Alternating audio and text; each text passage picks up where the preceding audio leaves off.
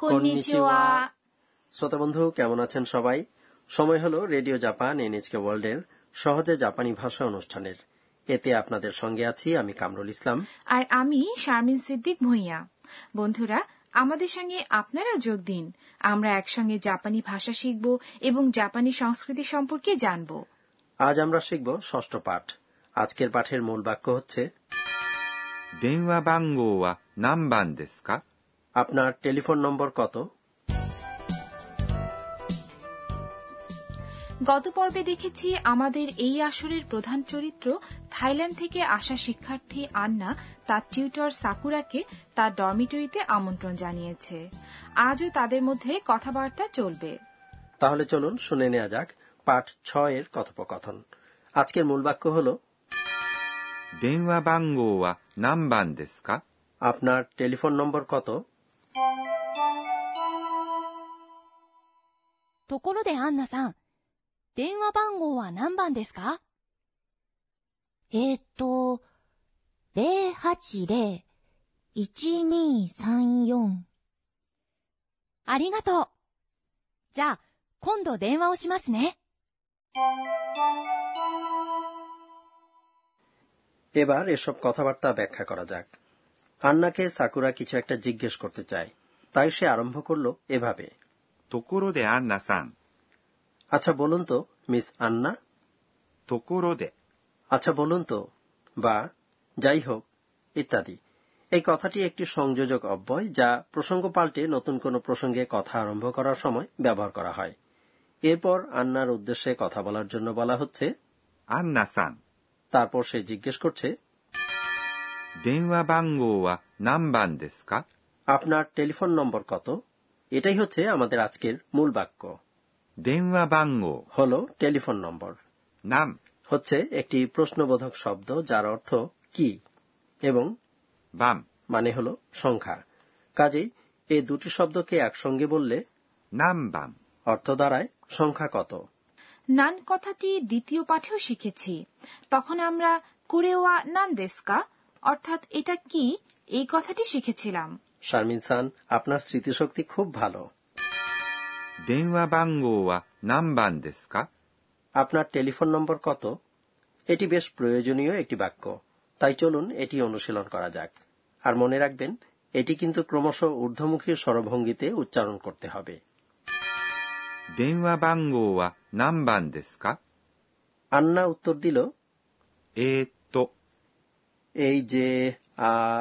ইয়ে মানে ইত্যাদি যখন আপনি えー、っと、 কথাটি বলবেন তখন এর এ অংশটি একমাত্রা লম্বা করে বলতে হবে えー、っと、 আমি নিজেও অনেক সময় বলি এ তো এটি বেশ কাজের একটি শব্দ কোনো কিছু বলতে গিয়ে তাৎক্ষণিকভাবে উপযুক্ত শব্দটি খুঁজে না পেলে তখন কথাবার্তা চালু রাখতে এই ফিলা শব্দটি ব্যবহার করা হয় আন্না তার টেলিফোন নম্বরটি মনে করার চেষ্টা করলো এবং তারপর সেটি বলল এভাবে 080-1234 শূন্য আট শূন্য এক দুই তিন চার আচ্ছা চলুন আজ আমরা শূন্য থেকে দশ পর্যন্ত গণনা শিখে ফেলি ঠিক আছে তাহলে শূন্যকে কি বলা হয় 0 এছাড়া অন্যভাবে বলা যায় 0 এরপর এক 1 আর দুই 2 তিন হচ্ছে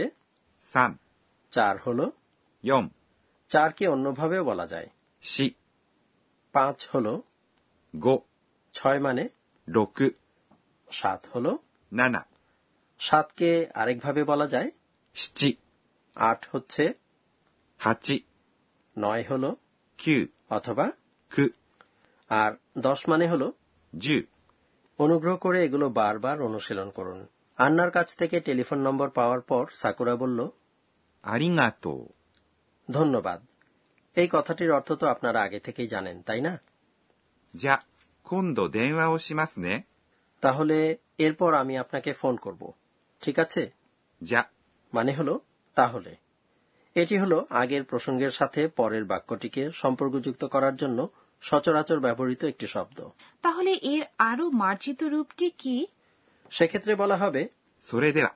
অথবা では পরের শব্দটি হল 今度 এর অর্থ এবার অথবা পরের বার এখানে সাকুরা পরের বার অর্থটি বোঝাচ্ছে 電話 মানে টেলিফোন を হচ্ছে কর্মপদ নির্দেশকারী পার্টিকেল যা কর্মপদের পর বসে します。 হল ক্রিয়াপদ যার অর্থ করা ক্রিয়ার মাস রূপটি শুধুমাত্র বর্তমানের ঘটনার ক্ষেত্রেই নয় ভবিষ্যতে ঘটবে এমন ধারণা প্রকাশ করতেও ব্যবহার করা হয় আর বাক্যের শেষে থাকা ね、 পার্টিকেল দিয়ে পারস্পরিক সম্মতি বোঝায় অর্থাৎ বক্তা ও শ্রোতা উভয়ই অবগত রয়েছে এমন কোনো বিষয় নিয়ে কথা বলার ক্ষেত্রে এটি ব্যবহার করা হয় আচ্ছা সীমাস কথাটি কিভাবে ব্যবহার করা হয়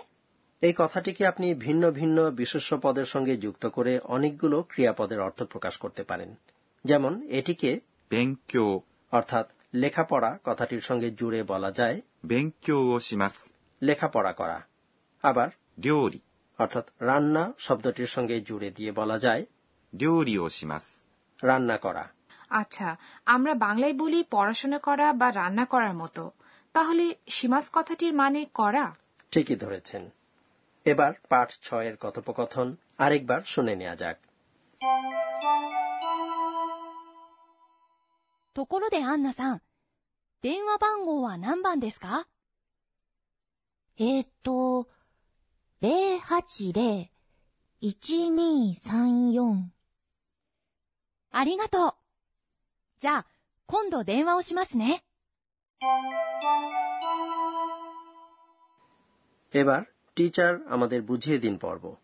জাপানি ভাষা শেখার এই আসরের তত্ত্বাবধায়ক অধ্যাপক আকানে তকুনাগা আজকের শিক্ষণীয় বিষয় নিয়ে আলোচনা করবেন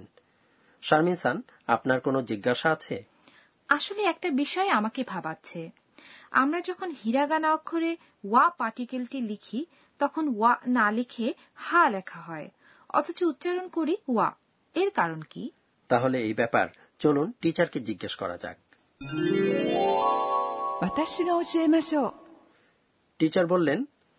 অতীতে প্রসঙ্গ নির্দেশক পার্টিকেল ওয়া কথাটির উচ্চারণ ছিল হা এবং এটি লেখাও হতো হা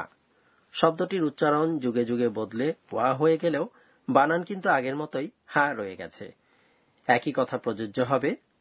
こんにちは、 অর্থাৎ কেমন আছেন বা নমস্কার বা সালাম শব্দের ওয়া অংশটির ক্ষেত্রে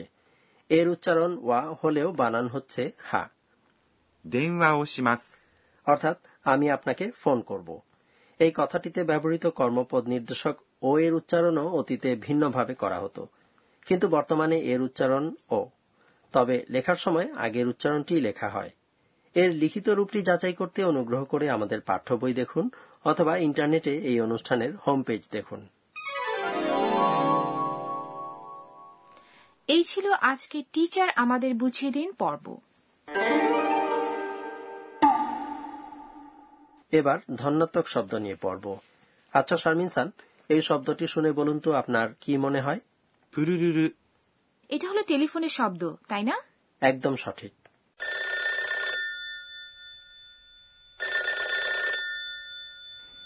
এবার পরের শব্দটি শুনে দেখুন তো リーン、 এটাও তো মনে হচ্ছে টেলিফোনেরই শব্দ তাই না হ্যাঁ রিন কথাটি হল ডায়ালযুক্ত টেলিফোনের রিংটোন এটি অ্যালার্ম ঘড়ির শব্দ বোঝাতেও ব্যবহার করা হয়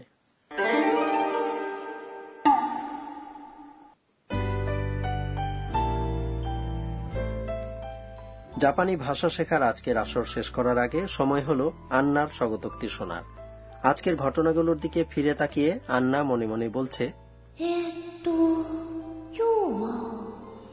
টেলিফোন পেলে আমার করণীয় হলো প্রথমে মশি মশি বলে আমার নাম জানিয়ে দেওয়া আমি সত্যি বলতে চাই হাই মশি মশি আন্না দেশ